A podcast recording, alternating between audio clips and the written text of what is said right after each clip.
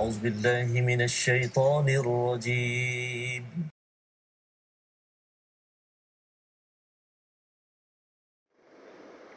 أعوذ بالله من الشيطان الرجيم. بسم الله الرحمن الرحيم.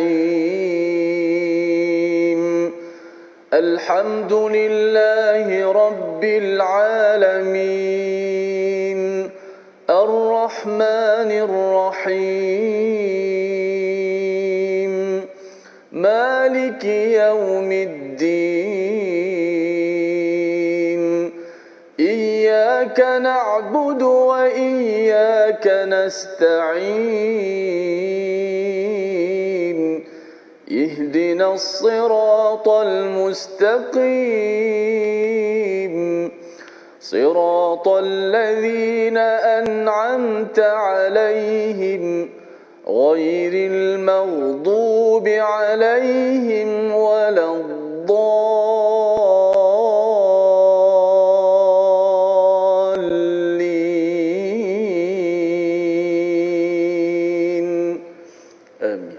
Assalamualaikum warahmatullahi wabarakatuh. Alhamdulillah wassalatu wassalamu ala Rasulillah wa ala alihi wa man wala syada la ilaha illallah syada Muhammadan abduhu wa rasuluhu. Allahumma salli ala sayidina Muhammad wa ala alihi wa sahbihi ajma'in.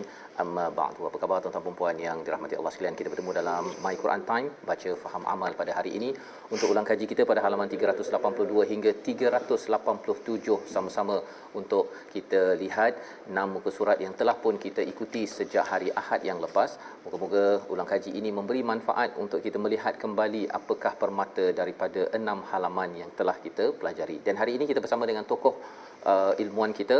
Saya mengalung-alungkan Al-Fadil Ustaz Mustafa Suki. Apa khabar Ustaz? Alhamdulillah sihat. Uh, ahlan Ustaz ya ke My Quran Time dan juga bersama Ustaz Tirmizi. Apa khabar Ustaz? Baik, alhamdulillah Safas. Alhamdulillah ya kita nak mengulang kaji bersama dengan tuan-tuan yang berada di rumah ya. Jom kita buka muka surat 382 adik-adik yang dipanjangkan cuti. Ha dipanjangkan cuti jangan sia-siakan cuti yang ada ini bersama Al-Quran dan tahniah diucapkan kepada semua yang dapat mengikuti ya sama ada beberapa muka surat yang terakhir ini ataupun sejak daripada awal lagi untuk sama-sama kita melihat halaman yang kita ingin bincangkan pada hari ini. Mari sama-sama kita melihat kepada surah An-Naml ayat yang ataupun halaman 382 tapi kita mulakan dulu dengan doa ringkas kita subhanakala ilmalana illa ma 'allamtana innaka antal alimul hakim rabbi zidni ilma. Moga-moga Allah menambahkan keberkatan dan juga panduan hidayah kepada kita dengan ilmu yang kita pelajari. Kita akan mulakan dengan melihat kepada ayat 56 yang di atas sekali ayat yang berkaitan dengan kisah Nabi Lut alaihi salam. Kita baca bersama dipimpin Al-Fadil Ustaz Tirmizi Ali. Silakan Ustaz. Okay, terima kasih Fadil Ustaz Fazrul, uh, penonton sahabat sekalian, tak lupakan kepada uh, tokoh jemputan kita pada kali ini Fadil Ustaz Mustafa Suki. InsyaAllah kita nak uh, mendalami muka surat yang ke-382 permulaannya dan kita baca terlebih dahulu ayat yang ke apa? 56. 56. A'udzubillahi minasyaitanir rajim. فما كان جواب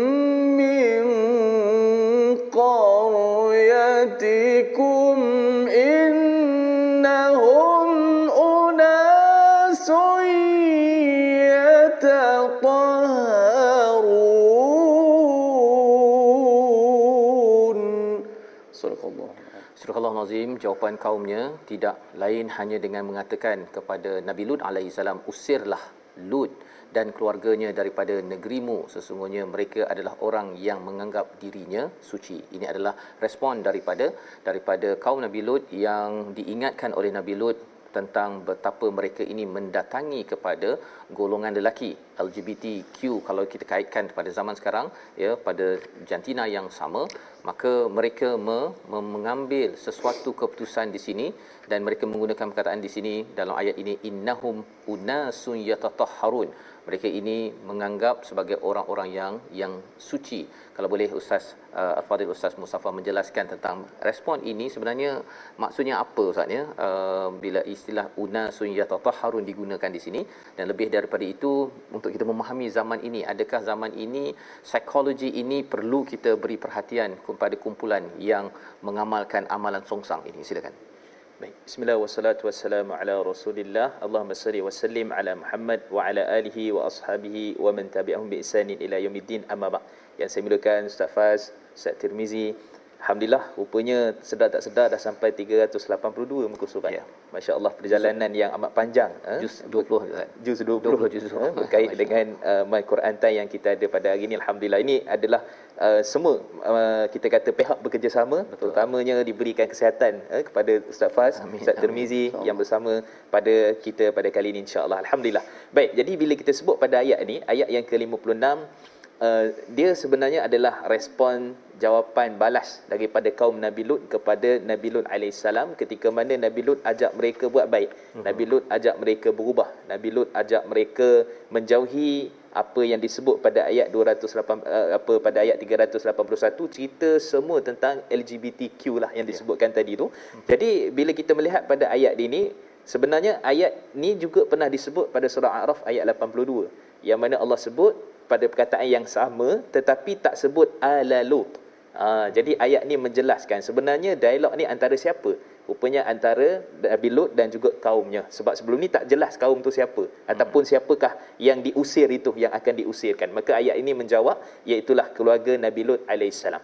Baik, jadi bila kita sebut tentang ayat ini dan uh, responnya di situ adalah perkataan unasun. Unasun ni ialah sebenarnya orang ramai juga. Ramai. Cuma kalau kita tengok uh, kata Syekh Dr. Fadl Salih Samarai, satu ulama hebat dalam bidang bahasa Al-Quran ini, hmm. beliau menyatakan di sana ada perkataan nas, ada perkataan insan, insan. ada perkataan unas. Jadi tiga-tiga perkataan ini sebenarnya dia merespon ataupun merujuk kepada manusia. Okay. Tetapi hakikatnya kelompok itu ataupun berapa jumlahnya. Hmm. Itu beza dia. Kalau insan tu satu saja, singular. Kalau plural pula dipanggil nas, yes. minal jinnati wan nas dan sebagainya. Adapun unas ni dia kelompok kecil. Ah kelompok kecil maksud dia di tengah-tengah. Ah. Kalau kita kata contohnya hypermarket besar tu hmm. kan. Hmm. Jadi kat situ ada bahagian pinggan mangkuk. Ah bahagian pinggan mangkuk tu unas. Unas. Ah itu dia bahagian okay. Tapi yang hyper tu dipanggil nas. Ah, ah itu dia punya kaedah bagi kita mudah faham. Tu, kalau satu nas. mangkuk tu insan. Insan. Ah, ah satu saja mangkuk. Okay. itu dia punya kaedah. Okey okay, jadi kalau kita lihat pada ayat ini Allah sebut sebanyak enam tempat uh, enam tempat. Dan bila kita tengok apa yang uh, sesuai pada keadaan hari ini kalau kita tengok ni respon dia ialah innahum unasu yatatahharun. Bila mana Nabi Lut dakwah kepada kaumnya dan kemudian respon dia ialah eh leh engkau ni anggap diri suci boleh belah lah macam tu lah hmm. so kita hari ni kalau tengok pada para pendakwah ataupun orang-orang yang mengajak kepada kebaikan tak sesuai pendakwah siapa-siapa saja yeah. yang kadang-kadang tu nak ajak manusia buat baik maka dia akan dapat tetangan seperti ini ni antaranya hmm. hmm. eh lah kau anggap suci alah bajet suci lah. Ha, macam tu kan. Itu biasa perkataan tu. Gen syurga lah. Ha, syurga lah kan. Jadi perkataan seperti itu biasanya akan mendapat tentangan bagi orang yang nak ajak manusia kepada buat baik. Itu hmm. satu.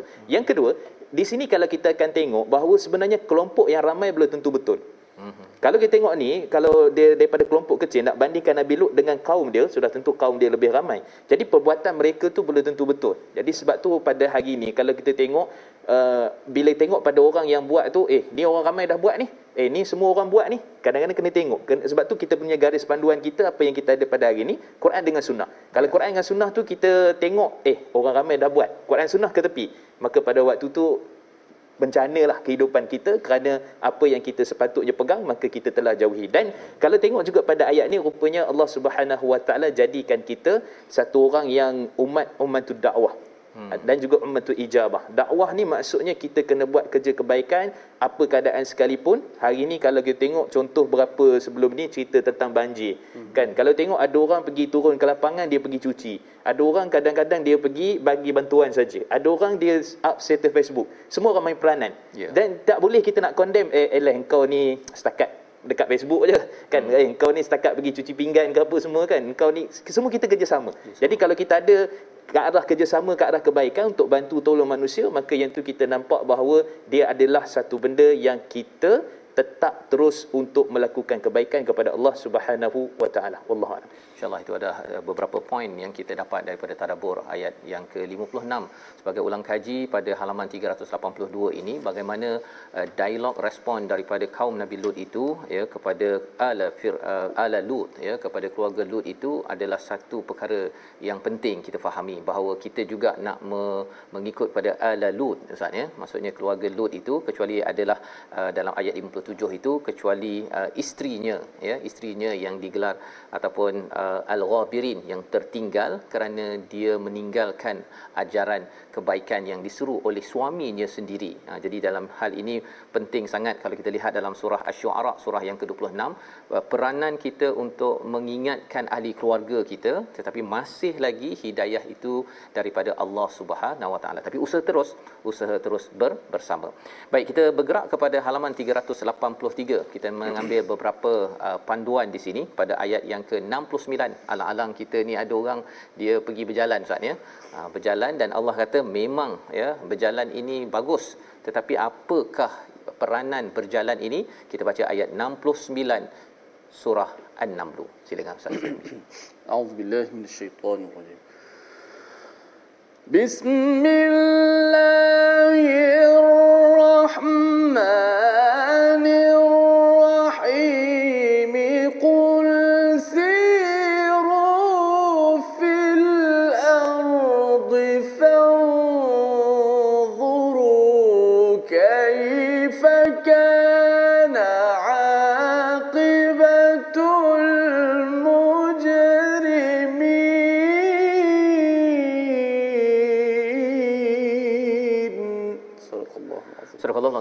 29 daripada surah An-Namlu muka surat 383 katakanlah wahai Muhammad berjalanlah kamu di bumi lalu perhatikanlah bagaimana kesudahan orang-orang yang mujrimin orang-orang yang berbuat jenayah dosa wala tahzan diteruskan lagi dan janganlah engkau bersedih hati terhadap mereka dan janganlah merasa sempit terhadap tipu daya mereka. Mungkin dua ayat ini saja kalau ustaz boleh cerahkan seruan untuk berjalan ini ada dalam surah Ali Imran ada dalam banyak surah termasuk surah An-Naml ini uh, untuk travel agent ya kementerian pelancongan apa per, apa uh, noktah ataupun permata yang boleh diambil daripada ayat ini. Silakan. Baik, bismillahirrahmanirrahim. Uh, baik, ayat ini Allah suruh siru uh, satu perintah untuk kamu uh, berjalan, berjalan ataupun melancong ataupun melihat apa-apa yang berada di sekeliling. Cuma ayat ini dia bukan fokus kepada semua orang. Hmm. Uh, ayat ini fokusnya kata Al-Hafiz Imam Ibn Kathir rahimahullah, ayat ini rupanya fokus kepada orang yang tak reti nak taubat, hmm. orang yang tak reti nak bertauhid kepada Allah, dia mencurigai apa yang Allah dan Rasulnya telah sampaikan, maka Allah kata katakah kepada mereka ni wahai Muhammad suruh mereka berjalan pergi tengok tempat orang yang diazab. Ha kan? Jadi fokus sebenarnya asalnya ialah merujuk kepada orang yang tidak ada tauhid yang tidak tahu tentang apa yang ada pada Allah dan Rasul yang disampaikan tu tak nak ikut maka kamu pergi tengok.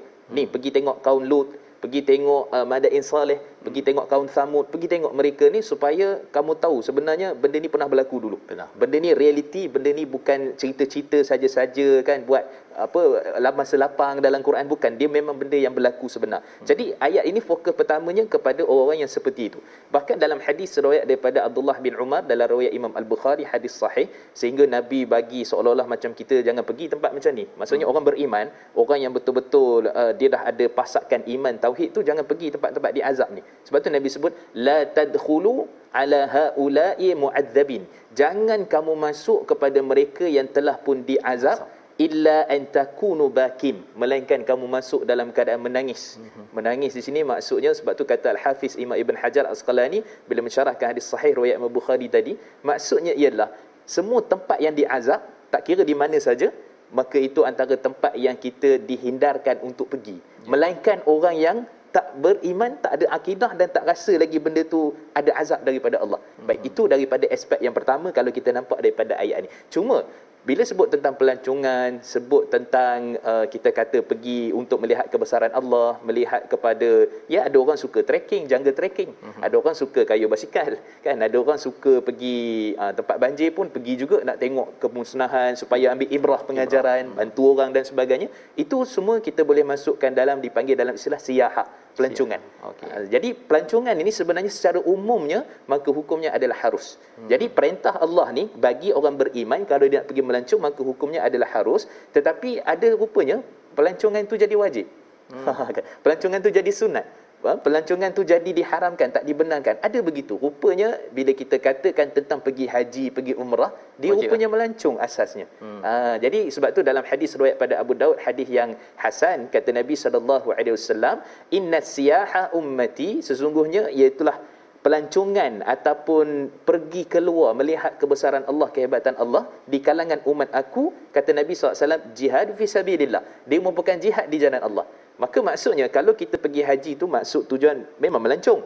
Tapi bukanlah tujuan melencong. Hmm. ada ada beza tu kan. Maksudnya, istilah yang kita guna pakai itu sebenarnya memang melencong. Tapi kita pergi buat ibadah yang wajib ada pergi buat ibadah yang sunat, sunat. pergi umrah contohnya hmm. maka semua tu adalah benda yang dikira ganjaran pahala di sisi Allah Subhanahu wa taala maka bila ustaz Fas kaitkan tadi dengan travel agency dan sebagainya maka hari ini kita tengok memang semua diujilah ada yang dah tutup terus kan ada kawan-kawan kita dan sebagainya. Jadi secara asasnya apa yang dia buat itu untuk ajak manusia pertama pergi buat benda yang wajib buat benda yang sunat umrah haji maka itu memang berpahala di sisi Allah. Faham. adapun ajak juga manusia untuk buat perkara yang harus. Contohnya nak pergi ke Turki ke kan nak pergi ke mana-mana itu juga termasuk dalam perkara yang insya-Allah boleh menjadikan kita sebagai orang yang melihat kebesaran Allah secara hakikat dengan kejadian-kejadian yang hebat. Wallahu a'lam jadi terima kasih ucapkan pada Ustaz Mustafa itu tentang apa yang ada dalam ayat 69 dan di dalam ayat 70 Ustaz ya ada uh, macam signal bahawa uh,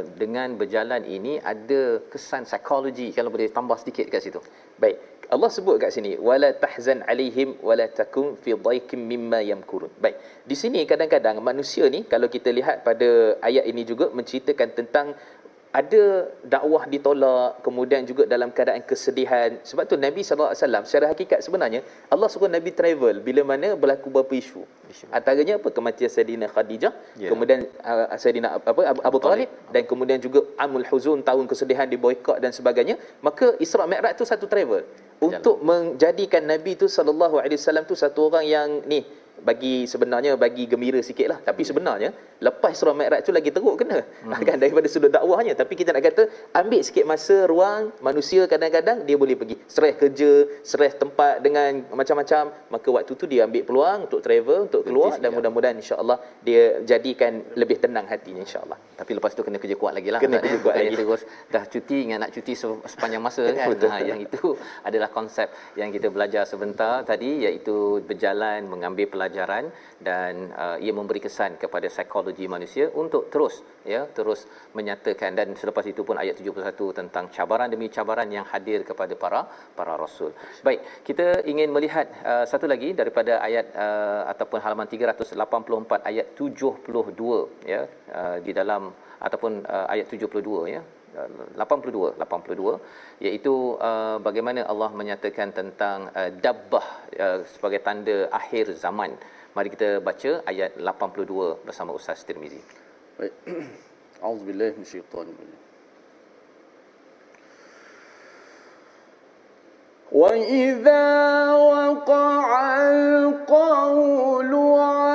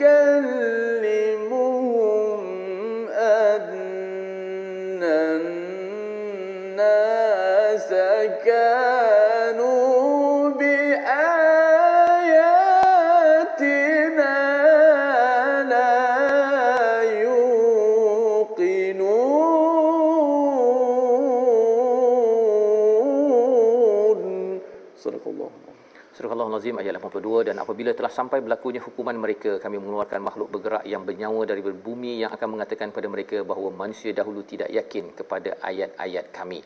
Uh, ayat ini ya kita nak melihat apakah ianya berlaku di atas dunia ini ataupun berlaku di akhirat ataupun apa kefahaman istilahnya da batam minal aut ya satu makhluk di uh, yang melata di bumi tukallimuhum yang bercakap-cakap apa benda je ni uh, telefon ke ataupun ada binatang yang super super uh, animal ke. Kita berehat sebentar kita kembali semula selepas ini untuk melihat apakah petanda dan pelajaran untuk kita ambil pada pada saat ini bersama surah An-Naml kita berehat sebentar my Quran time baca faham amal insyaallah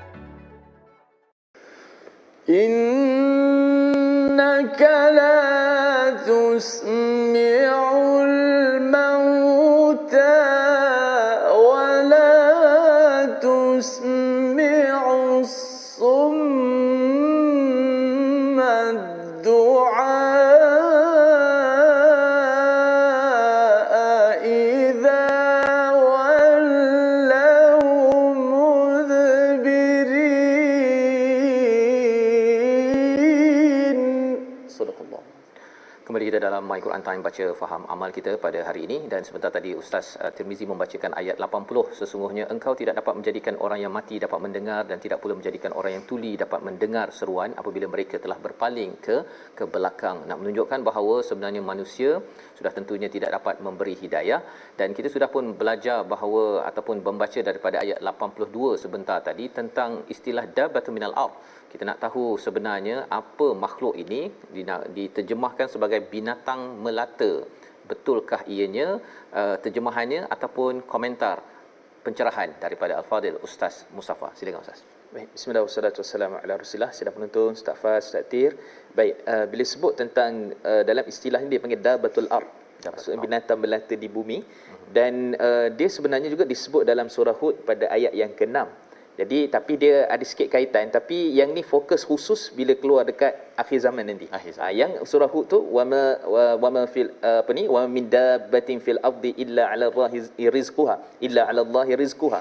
Allah sebutkan tentang uh, kata Imam Ibn Kathir tidaklah semua binatang yang melata di atas muka bumi ni melainkan Allah telah jamin rezekinya. Rezekinya. Maksudnya segala jenis binatang di laut di lautan segala yang ada yang Allah ciptakan maka Allah telah jamin rezekinya. Yang tu semua jenis binatang. Hmm. Tapi yang ni dia ada special sikit khusus. Dah betul ard ni iaitulah satu jenis binatang yang akan keluar pada akhir zaman yang mana tujuan dia ialah sebab tu dalam riwayat daripada Huzaifah dalam riwayat Imam Ahmad hadis sahih menceritakan tentang 10 tanda kiamat. Maka hmm. salah satunya adalah keluar binatang melata di atas muka bumi. Apa binatang melata ni? Hmm. Kata Al-Hafiz Imam Al-Qurtubi, maksudnya ialah unta daripada keturunan ataupun unta Nabi Saleh, anak unta Nabi Saleh. Ha. Itu binatang tu. Yang tu dipanggil dabatul ar. yang disembelih tu ke Uh, bukan. Oh, Uh, bukan. yang uh, yang tu yang, yang apa ni daripada keturunan, Keturunan dia dia daripada tu. tu. Oh, daripada gitu. tu. Maksudnya nak bagi tahu bahawa itu salah satu jenis binatang lah. Mm-hmm. Tapi ada pendapat ulama lain. Contohnya Saidina Abdullah ibn Abbas menyatakan ular yang duduk di bawah tepi tebing Kaabah.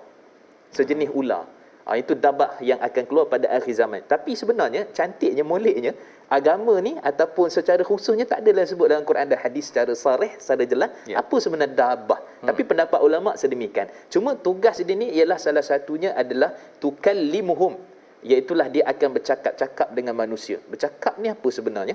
Hmm. Maka di sini ada sebahagian di kalangan para ulama membawa satu hadis dalam riwayat Imam Ahmad, maksudnya ialah bercakap dia sebenarnya akan keluar nanti dan riwayat tu hadis tu boleh dijadikan hujah lah statusnya Hasan bila dia keluar nanti dia akan bawa tongkat dan cincin Nabi Sulaiman oh. bila keluar tu dan bila keluar tu nanti dia akan pergi mak ataupun akan pergi making lah mana orang Islam mana orang yang kafir dia akan ada tanda jadi hmm. tukar limhum tu menyatakan maksudnya adalah memberikan tanda. tanda. Tanda tu maksudnya kalau orang kafir tahu dah ini kafir, orang beriman dia akan tanda nur dan cahaya di wajahnya pada akhir zaman ketika mana keluarnya dabah.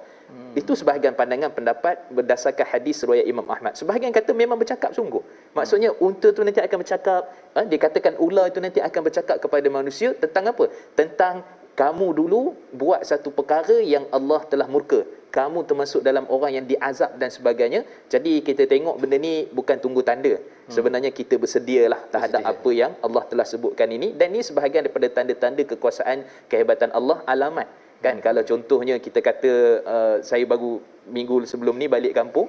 Bila air naik tu ada siren. Bunyi air naik. Jadi itu petanda air naik. Yang ya. ni petanda yang Allah kata kiamat. jangan kamu tunggu. Ini kita kiamat besar. Ha. Jadi waktu tu kita usaha dan dabah ni dia akan waktu tu dah tak ada apa-apa lagi manusia dah jauh pada Quran, dah lari daripada agama dan tauhid, maka dia akan keluar dan kata hadis sahih dalam riwayat Imam Muslim dia keluar pada waktu duha, pada waktu pagi. Hmm. Wallahu a'lam.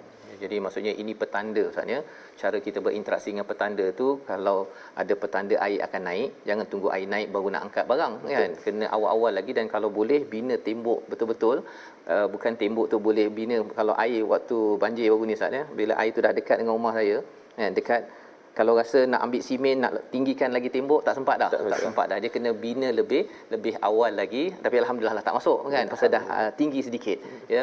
Alhamdulillah. Jadi ini cara kita berinteraksi dengan ayat 82 ini. Jangan pula kita cari ini mungkin juga ada apa uh, chip masuk dekat binatang ke yang akan bercakap ke yang akan uh, menentukan uh, macam-macam kan? Tetapi poinnya ialah apa persediaan saya berhadapan dengan realiti perkara ini pasal ada setengah orang walaupun diberikan unta keluar daripada batu pun maksudnya tak percaya disembelihnya dinafikannya.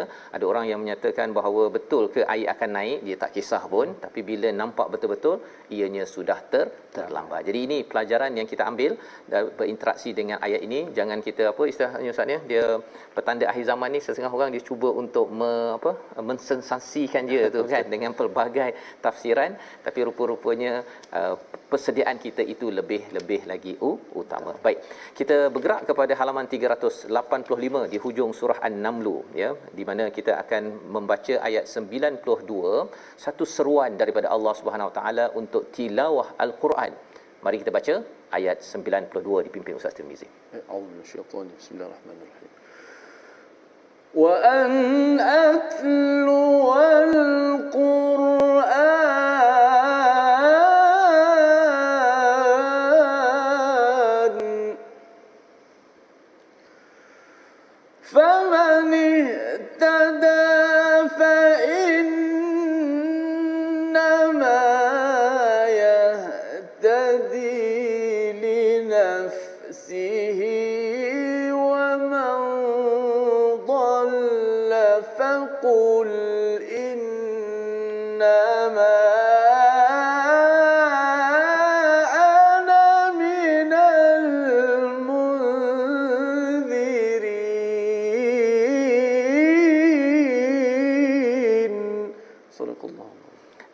membacakan al-Quran kepada manusia maka barang siapa mendapat petunjuk sesungguhnya dia mendapat petunjuk untuk kebaikan dirinya. Dan barang siapa sesat maka katakanlah sesungguhnya aku ini tidak lain hanyalah salah seorang pemberi peringatan. Kita bertemu dengan perkataan atlual Quran ada kaitan dengan perkataan tilawah itu. Kalau boleh Ustaz Mustafa boleh mencerahkan wahyu pertama Ustaz Iqra. Kan qira'a itu tadi. Di sini ada tilawah. Mungkin ada istilah lain lagi dalam al-Quran ini. Tapi kalau beza tilawah dengan Iqra ini apa uh, bezanya untuk kita uh, laksanakan dalam hidup kita. Sila Ustaz. Baik. Bismillahirrahmanirrahim. Ala rasulillah. Iqra dia fokus kepada bacaan itu. Sebab tu kata Syekh Dr. Salih Fadhil Samarai menyatakan bahawa Iqra ni kalau kita baca sad baca dah. Hmm. kata sebut ta kira baca dah. Baca dah. Uh, tapi bila sebut tilawah itu maksud dia himpunan susunan perkataan yang lengkap sebab tu dipanggil tilawah kerana biasanya nak sampai kepada tahap kita faham tu dia perlu kepada perkataan-perkataan dan digabungkan dan akhirnya kita akan memberi faham. Ah tu baru satu maksud tu. Mm-hmm. Yang kedua, maksud qiraah ni ataupun iqra dia kepada semua ilmu. Sebab tu bila bila Allah sebut kan wahyu pertama iqra ni maksudnya baca dan kemudian melihat daripada sudut segala segenaplah. Kalau kata ilmu engineering, kalau kata ilmu sains tu semua masuk kepada kepataan membaca. Kemudian kalau tilawah dia fokus kepada Quran semata-mata. Hmm. Ha, jadi Quran semata-mata itu yang dipanggil sebagai tilawah. Uh, yang kedua. Hmm. Yang ketiga, maksud iqra ni juga dia lebih fokus kepada baca untuk dapat pahala saja. Ha, baca untuk dapat pahala saja. Dan kemudian uh, bila kita sebut pula tentang tilawah, dia baca dengan amal. Baca dengan amal. Jadi kalau tengok pada ayat ni, kalau kita pastikan famanih tada fa inna ma yahtadi li nafsi. Maksudnya dengan kita mentilawahkan Quran, baca dengan faham dengan amal, maka siapa yang mana Allah berikan petunjuk dengan Quran, dengan tilawah itu, maka dia akan diberikan petunjuk oleh Allah Subhanahu wa taala. Dan kemudian yang keempat juga maksud Iqra ni dia biasanya untuk diri, untuk diri. Dan kemudian kalau sebut tentang tilawah itu dia ada unsur masuk konsep untuk disampaikan. Hmm. Ha, sebab contoh kalau Allah sebut dalam surah Isra pada ayat 14, Iqra kitabaka kafa binafsik. Bacalah yeah. kitab kamu. Ini cerita dekat akhirat. Kita ada buku catatan amal. Allah suruh baca. Dulu, kamu punya sendiri tu, baca tengok catatan amalan kamu tu. Tak ada yang akan dizalimi. Tak ada yang akan rasa tak puas hati. Semua dah tercatat ataupun tercatat di dalam uh, kita panggil kitab begitu tu. Hmm. Dan kemudian Allah sebut juga dalam surah Al-Baqarah ayat 121. Allah sebut haqqa tilawatih. Hmm. Yatlunahu haqqa tilawatih. Baca dengan amal, faham dan menyampaikan apa yang dia faham itu daripada sudut yang dia apa yang dia fahamlah eh, untuk disampaikan dan membawa kepada ajakan kepada dakwah kepada Allah Subhanahu Wa Taala. Jadi perkataan ik, kalau tanyalah ikra dengan tilawah ni mana satu? Dua-dua kena ada. Dua-dua kena ada. Dua-dua kena ada. Dia tak boleh salah satu tinggal sebab tilawah semata-mata tumpu pada ni tapi tak baca Quran. Tak jadi juga. Hmm. Baca Quran tapi tak tumpu pula juga kepada tadabbur macam kita lakukan ni juga sia-sia. Ha, jadi dua ni mesti ada. Allah Masya-Allah ya. Jadi itu adalah beza di antara ikra dan juga baca Uh, dan tilawah ini Ustaz ya. Uh, dan dalam ayat ini diseru untuk tilawah itu.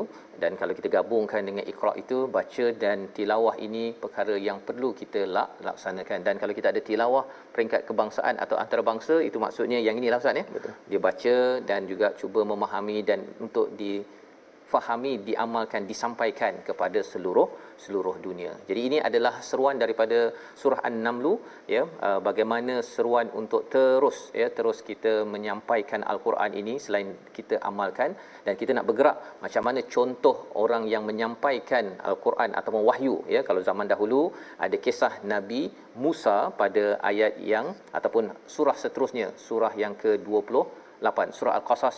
Kisah nabi Musa uh, kalau kita ambil musim ketiga. Nah musim pertama dulu dekat mana?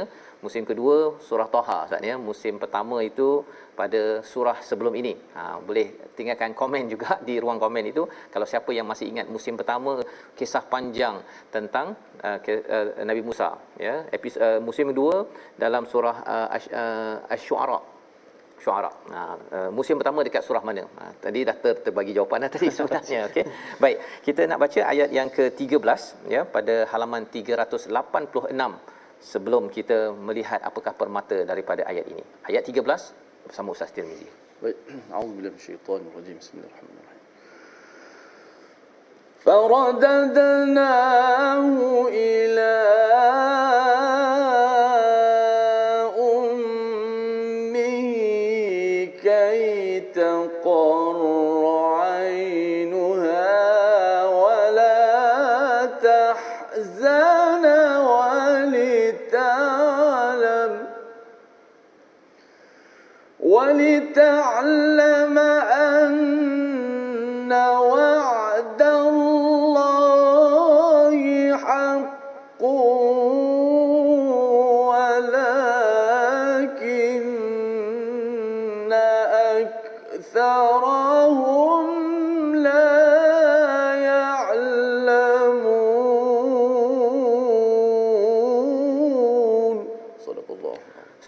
Azim ayat yang ke-13 maka kami kembalikan dia maka kami kembalikan dia iaitu Nabi Musa alaihissalam kepada ibunya agar senang hatinya dan tidak bersedih lagi dan agar dia mengetahui bahawa janji Allah adalah benar tetapi kebanyakan mereka tidak mengetahuinya. Dalam ayat ini Allah ada perkataan wa'dallahi haqqa. Janji Allah ini benar uh, diwakili oleh kembalinya Nabi Musa kepada kepada ibunya. Jadi mungkin ustaz boleh ceritakan sedikit. Kalau katakan musim ketiga ini uh, dia punya penceritaannya lebih detail tentang perasaan-perasaan orang-orang yang terlibat dengannya. Berbanding dengan kalau surah Asy-Syu'ara banyak kepada bagaimana Nabi Musa bertemu dengan Firaun. Ataupun kalau surah Taha itu uh, Nabi Musa dalam perjalanan kan latihan ya bertemu dengan Allah Subhanahu taala. Jadi ada sudut-sudut kamera yang diberikan fokus. Jadi boleh Ustaz ceritakan sikitlah apa sebenarnya yang sedang disampaikan untuk panduan kita tahun ini tentang janji Allah itu benar. Baik, bismillah wassalatu wassalamu ala rasulillah. Sebenarnya ayat ini dia bermula pada ayat yang ketujuh lagi. Hmm. Ketika mana Allah Subhanahu wa taala telah pun berjanji sebenarnya akan mengembalikan semula Nabi Musa alaihissalam kepada pangkuan ibunya. Ibunya ni ada setengah riwayat sebut namanya adalah uh, dipanggil sebagai Yohanif Ha, Yohanis ada yang panggil sebagai Mikhyana dan sebagainya lah. Tapi semua nama tu tak sabit daripada uh, hadis-hadis sahih. Cuma kita kata itu antara nama-nama yang dikatakan nama Nabi uh, nama apa? Ibu Nabi Musa AS so, maksudnya kalau ada anak perempuan nak bagi Yohanis tu? Boleh lah tapi tak berapa lah. Tak berapa lah. pilih nama yang cantik-cantik pilih nama yang cantik. Okay. okay. baik jadi bila disebut tentang isu uh, kembali semula Allah berjanji dia uh, boleh kita katakan ayat yang ketujuh ni dipanggil sebagai uh, Ainul Yaqin Hmm. Maksudnya dengan keyakinan yang sebenar, maksudnya nanti insya-Allah dan yakinnya ibu Nabi Musa ni Allah akan kembali sebab tu dia berani buat. Dia berani letak dalam peti kemudian dihanyutkan dan sebagainya dan kemudian itu dipanggil sebagai yakinnya ada. Kemudian dibuktikan pula dengan ayat 13 ni dipanggil ra'yal ain. Maksudnya dengan mata kepala betul-betul nampak. Yang tadi dalam hati je rasa ni yakin ni insya-Allah tawakal dengan Allah. Hmm. Tapi bila sebut pada ayat 13 betul-betul nampak depan mata Allah kembalikan. Dan kalau kita tengok pada ayat ni rupanya nilai kasih sayang saja menyebabkan kerajaan Firaun tu hancur.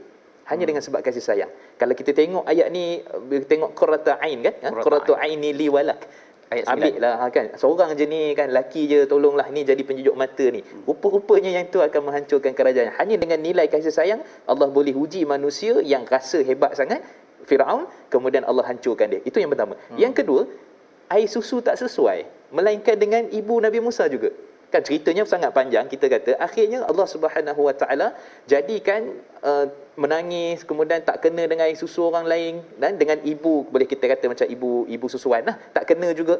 Akhirnya iklan dan panggil rupanya ibu Nabi Musa juga. Dan sebab tu jadinya ayat 13 Allah Subhanahu Wa Taala telah kembalikan ibu ataupun Nabi Musa kepada pangkuan ibunya. Daripada ayat ni kita nampak ada tiga perkara yang sangat besar. Yang pertama sekali ialah berkenaan dengan segala pengharapan tawakal kita sangat tinggi kepada Allah itu membuatkan janji-janji Allah tu pasti akan datang dan berlaku semula. Contoh hmm. Ustaz, baru ni saya balik uh, hari Ahad sebelum tu yang banjir teruk semua yeah, tu kan. Yeah. Ahad tu saya balik kampung dan kemudian dengan tawakal yang penuhnya nak balik tu mesti sampai sampai masuk tu uh, masuk bentung, masuk CSR uh, jalan baru tu semua orang suruh pusing.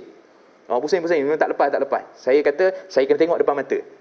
Cakap dekat sini saya kata tengok depan mata. Rupanya bila lalu tu air sikit je kena kat atas jalan. Yang tenggelam teruk sebelah sana. Boleh lalu. Boleh lalu. Maksudnya kita berharap tawakal tu kita nak balik sungguh ni kan. Hmm. Jadi mudah-mudahan Allah mudahkan. Jadi nak ceritanya tawakal kita tu kita berharap betul pada Allah seperti mana ibu Nabi Musa AS. Sampai ra'yul ain ya. Sampai ra'yul ain betul-betul nampak. nampak depan mata Masya bagus jelas. Baru Satu. Jelas. Yang kedua, kita tengok pada ayat ni ialah berkenaan dengan manusia ni aturannya kita ni semua segala ni dah ditulis lah.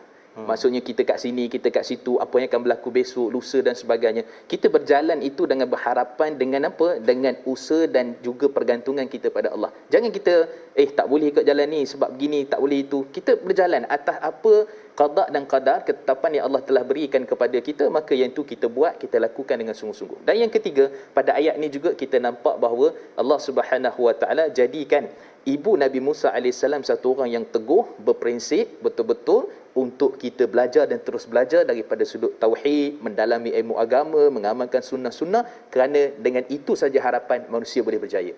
Masya-Allah. Ya itu sebenarnya menjelaskan bagaimana kesungguhan untuk berjaya itu ya. Uh, so, dengan kasih sayang maksudnya dengan kasih sayang seorang ibu uh, dan sudah tentunya ia dipandu oleh uh, wahyu itu tadi menyebabkan si ibu ini akhirnya dapat kembali menatap kepada anaknya. Dan ini adalah dalam misi melaksanakan kebaikan ya. Dalam melaksanakan misi kebaikan.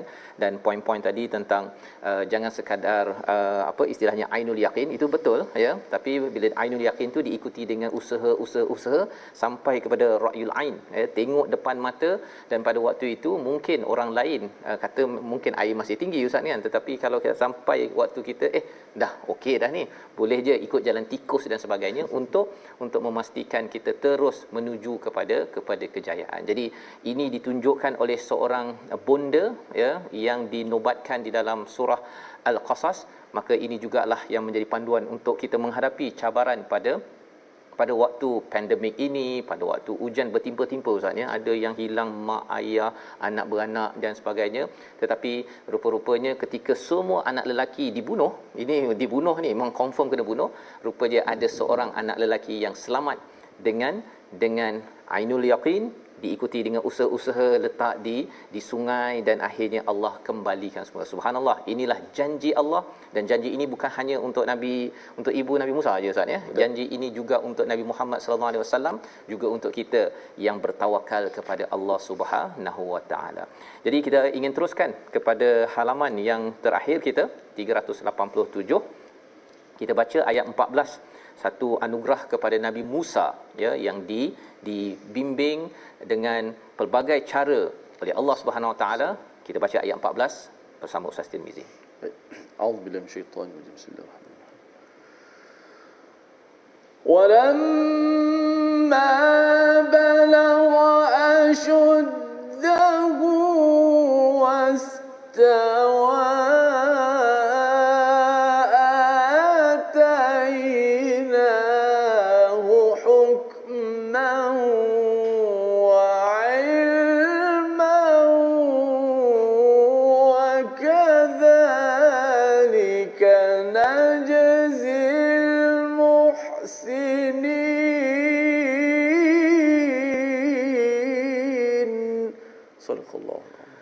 setelah dia Nabi Musa dewasa dan sempurna akalnya, kami anugerahkan kepadanya hikmah, kenabian dan pengetahuan. Demikianlah kami memberi balasan kepada orang-orang yang berbuat ihsan, muhsinin. Dua perkara yang dianugerahkan hukma wa ilma. Kalau boleh Ustaz jelaskan, biasanya kalau hukma hikmah ini dia datang selepas ilmu kan, tapi ini dimulakan dengan hukma wa ilma. Silakan Ustaz. Baik. Bismillah wassalatu wassalamu ala Rasulillah. Ustaz Faz, Ustaz Tir, sudah menonton. Um, rupanya ini adalah satu tarbiyah kepada Nabi Musa AS pernah berlaku juga dalam surah Yusuf pada ayat 22 ketika uh-huh. mana Nabi Yusuf nak diangkat jadi Nabi tu dia ada juga tentang hukma wa ilma hmm. ha, jadi ini kita kata satu benda yang satu tarbiyah yang sangat hebat untuk satu orang itu untuk diangkat jadi Nabi Allah Subhanahu Wa Taala baik bila tengok pada ayat ni wastawa ha, wastawa ketika mana sampai umur tertentu dan juga wastawa ni para ulama bincang umur berapa sebenarnya? Hmm. kata Imam Mujahid umur 40 tahun.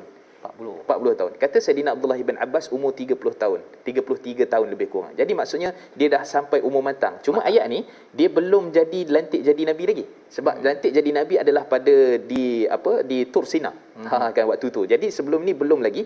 Tapi bila sebut tentang hukma wa ilma sebab tu kata sebahagian para ulama uh, tafsir antaranya Imam Al-Baghawi, Syekh Abdul Rahman bin Nasir Sa'di dan sebagainya menyatakan maksud hukma ni dia adalah sifat kenabian itu sendiri. Sifat sifat kenabian. Belum nabi lagi. Belum nabi lagi. Maksudnya untuk lantikan jadi nabi tu dia dah ada kita kita panggil istilahnya apa ya sebagai offer letter lah kot. Ha, ha, tapi belum lagi confirm masuk lagi. Hmm. Ha, lebih kurang macam tu lah tapi tak boleh nak kata macam tu kan. Yeah. Cuma kita kata secara ringkasnya kita dapat faham bahawa hukmah ni dia memang nak pergi lantikan tu nak jadi nabi lah. Sebab tu hikmah kebijaksanaan apa semua ni dia adalah satu benda anugerah yang Allah bagi hanya untuk nabi tapi hikmah kebijaksanaan juga boleh jadi Allah bagi kepada manusia. Ha, dia bukan sekadar ilmu. Ada orang dia ada ilmu tapi tindakan dia nampak macam tak berapa nak cantik daripada tak sudut matang. dia. Dia tahu maksudnya nak langgar lampu isyarat tu eh tak boleh ni hmm. kan. Tapi tindakan dia tu kadang-kadang dia langgar juga. Ha, jadi tak hikmah. Jadi tak hikmah. Maksudnya di sini kalau kita nampak gabungan hikmah dengan ilmu ni dia ada pada manusia tapi kalau khusus kepada untuk nabi maka dia adalah hikmah semata-mata untuk dilantik sebagai kenabian yang kita sebutkan. Dan Allah sebut akhir sekali wa kadzalika najzil muhsinin. Muhsin di sini jadi orang baik ialah apa? Dengan sebab ilmu dengan sebab tauhid dengan sebab hikmah tadi adalah dia kalau betul-betul dia dapat dia grab dia cari dia usaha maka dia termasuk di kalangan orang yang muhsin. Muhsin insyaallah ya. Jadi ini adalah perkara yang kita harapkan. Allah juga anugerahkan kepada kita semua Ustaz ya. Uh, dengan barakah uh, dengan kita selalu membaca al-Quran dan juga kita uh, selalu ya menjadi orang yang berbuat baik Allah berikan lagi dan lagi uh, hikmah dan juga ilmu dalam dalam kehidupan kita insya insyaallah. Jadi kita berdoa pada Allah Subhanahu Wa taala. Kita sudah pun mengulang kaji enam halaman. Kita berdoa di hujung ini bersama al-fadil ustaz Mustafa. Silakan ustaz أعوذ بالله من الشيطان الرجيم. بسم الله الرحمن الرحيم. الحمد لله رب العالمين والصلاة والسلام على أشرف الأنبياء والمرسلين وعلى آله وأصحابه أجمعين. اللهم إنا نسألك علما نافعا ورزقا طيبا وعملا متقبلا. ربنا آتنا في الدنيا حسنة وفي الآخرة حسنة وقنا عذاب النار. اللهم اختم لنا بحسن خاتمة ولا تختم علينا يا الله بسوء الخاتمة. وصلى الله على سيدنا محمد وعلى آله وصحبه وبارك وسلم والحمد لله رب العالمين. Amin ya rabbal alamin. Moga-moga Allah mengabulkan doa kita pada hari ini untuk kita terus yang menjejak kepada kisah Nabi Musa, nabi-nabi yang kita lihat dalam surah An-Naml dan inilah yang kita ingin gerakkan dalam tabung gerakan Al-Quran untuk sama-sama tuan-tuan nilai daripada Al-Quran ini kita dapat lebarkan ya dapat lebarkan dan kita mendapat hikmah mendapat ilmu yang memimpin masyarakat bukannya hanya mengikut kepada pendapat diri sahaja. InsyaAllah kita bertemu dalam ulangan pada malam ini jam 11 dan juga pada hari esok dan kita akan menyambung halaman baru daripada halaman 388 menyambung surah Al-Qasas insya-Allah. Kita bertemu lagi dalam My Quran Time baca faham amal. InsyaAllah.